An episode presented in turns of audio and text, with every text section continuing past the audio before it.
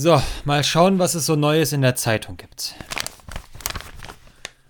Was ist das denn hier für eine Rubrik? Kontaktanzeigen.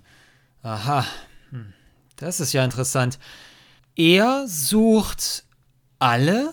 Mann jüdisch Anfang 30 aus Bethlehem und Sohn eines Zimmermanns sucht geeignete Nachfolger.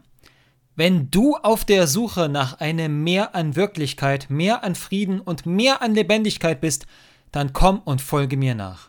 Schließe dich mir an, um den Menschen das bereits angebrochene Reich Gottes zu verkündigen, in dem die Liebe regiert, die Hoffnung erblüht und der Glaube dich umfängt. Was brauchst du?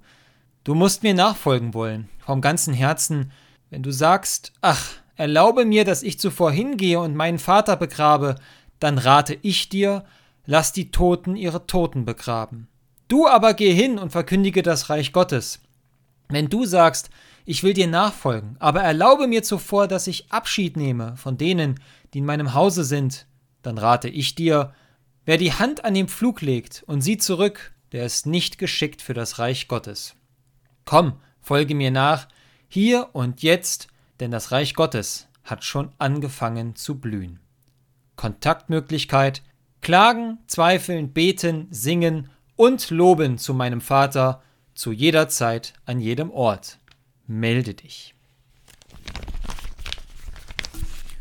Meine Güte. Ganz schön radikal diese Nachfolge. Alles hinter sich zu lassen, die Toten ihre Toten begraben lassen und die Hand nicht an den Pflug zu legen, sondern alles stehen und liegen lassen, um Jesus nachzufolgen. Entscheide ich mich dafür, Nachfolgerin oder Nachfolger zu werden, dann entscheide ich mich für ein Leben, das Gott gehört.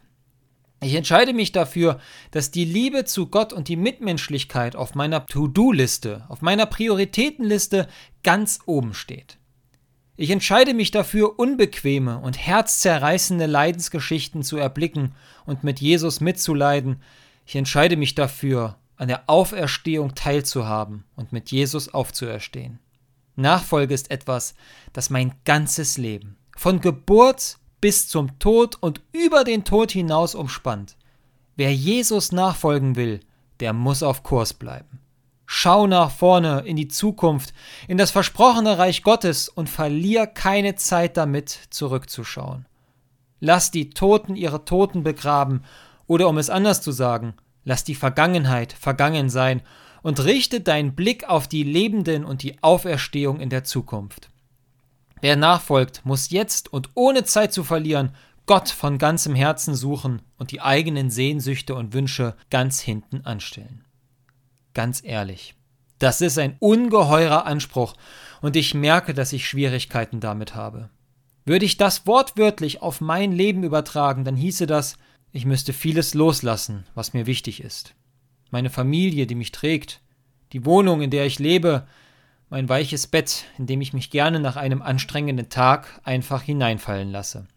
Das alles passt nicht zu den Worten Jesu, die da lauten Die Füchse haben Gruben und die Vögel unter dem Himmel haben Nester, aber der Menschensohn hat nichts, wo er sein Haupt hinlege. Hier wird deutlich, Jesus hat nichts. Noch nicht einmal ein Plätzchen für die Nacht. Die Vorstellung, ganz und gar ohne Komfort, ohne jegliche Absicherung mein Leben zu bestreiten, das ist nur schwer vorstellbar. Wenn ich Jesus hier wörtlich nehme, dann kann ich das nicht. Es fällt mir schwer dann zu sagen, ich will dir nachfolgen. Ist das wirklich zu leisten? Hat Jesus denn nur Leute um sich versammelt, die ihm konsequent so radikal nachfolgen? Ich schaue mich in den Evangelien um und entdecke, nein, das hat er nicht. Jesus und seine Jünger lebten nicht allein und isoliert in einer Höhle, sondern sie suchten mitmenschlichen Kontakt und wurden auch von anderen Menschen getragen. Was ist denn mit all den Menschen, die Jesus zu sich einluden, die es wert waren, dass Jesus sich ihnen zuwandt, ihre Hilfe annahm oder sogar Wunder an ihnen tat? In Jericho zum Beispiel. Da kehrt Jesus tatsächlich bei einem Zöllner namens Zachäus ein einem verachteten Menschen, der allgemein als Sünder galt. Es ist die einfache Anwesenheit Jesu in diesem Haus, die Zachäus dazu bringt, sein Leben neu auszurichten. Die Hälfte seines unrechtmäßig ergaunerten Vermögens will er den Armen spenden. Wenn er jemanden übers Ohr gehauen hat, dann will er den Schaden mit der vierfachen Summe wieder gut machen. Jesus nimmt diese Lebenswende des Zachäus entgegen mit den Worten Heute ist diesem Haus Heil geschenkt worden. Er richtet keine weitergehenden Forderungen an Zachäus, der ganz offensichtlich in seinem Haus bleiben darf und die Armut und Ortslosigkeit Jesu nicht teilen muss. Zachäus ist gerettet, Jesus hat ihn berührt, und so sagt Jesus, der Menschensohn ist gekommen, um zu suchen und zu retten, was verloren ist. Deutlich wird hier, neben dem Kreis der inneren Jüngerinnen und Jünger tritt ein dichtes Geflecht von Menschen, die von Jesus berührt worden sind und die sich zu ihm bekannt haben. Diese bilden einen Unterstützerkreis, eine eigene Art der Nachfolge, die der Jesusbewegung hilfreich zur Seite stand. Es sind Menschen, die in ihrem alltäglichen Lebensumfeld bleiben, sich dort von Jesus inspirieren lassen und sich bemühen, gütig, ehrlich und gerecht zu leben. Nachfolge heißt, sich der Botschaft Jesu vom Reich Gottes und der Mitmenschlichkeit zu verpflichten, aber es kommt darauf an, in welcher Art und Weise ich meine Nachfolge antrete. Wegbegleiter gehen zum Beispiel die Strecke mit, aber wirken unterstützend, indem sie auf alle Nachfolgerinnen und Nachfolger gut achten. Sie kümmern sich unmittelbar mit ihren Ressourcen um jene, die Hilfe brauchen. Eifrig halten sie Kontakt zwischen den verschiedenen Gruppierungen in der Welt und verpflichten sich, den Weg der Nachfolge einladend zu gestalten. Oder die Sympathisanten, die erscheinen an verschiedenen Lebenssituationen und werden so inspiriert, dass sie sich in ihrem Lebensumfeld verpflichten, vom Reich Gottes Zeugnis zu geben. Sie tun das, indem sie zum Beispiel wie Zachäus zu sich zum Essen einladen, indem sie auf der Arbeit christliche Hilfsbereitschaft zeigen und indem sie sich öffentlich zu ihrem Glauben bekennen. Sie sorgen mit ihrem festen Wohnsitz dafür, dass regional Menschen vom Glauben an Jesus angerührt werden. Oder Zaungäste. Zaungäste haben Wind bekommen von dieser großartigen Bewegung und sehnen sich nach mehr. Noch schauen sie über den Zaun und ihr Interesse ist so groß, dass sie andere mobilisieren, ebenso neugierig auf diese Nachfolge zu schauen. Lange dauert es nicht, bis sie über den Zaun einen Schritt näher kommen, denn die Neugier, die muss ja irgendwie gestillt werden. Mir wird klar, Nachfolge, das ist ein wirklich vielschichtiger Prozess. Und gerade in der heutigen Zeit ist diese Nachfolge so wichtig wie nie zuvor.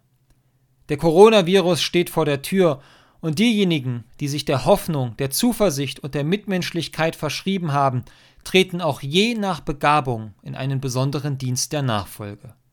Die neu gegründete Nachbarschaftshilfe in Felmer von Daniel Kleine-Kraneburg im Musikerviertel bieten zum Beispiel an, für Risikogruppen Einkäufe zu tätigen, Post zu holen oder Gassi zu gehen. Sie gehen aktiv von Haushalt zu Haushalt und werben mit ihrer Aktion für Unterstützung und vor allem für Rücksichtnahme gegenüber Seniorinnen und Senioren. Feuerwehr, Polizei und Mediziner sind gefordert, unglaublich aufmerksam und bedächtig zu handeln.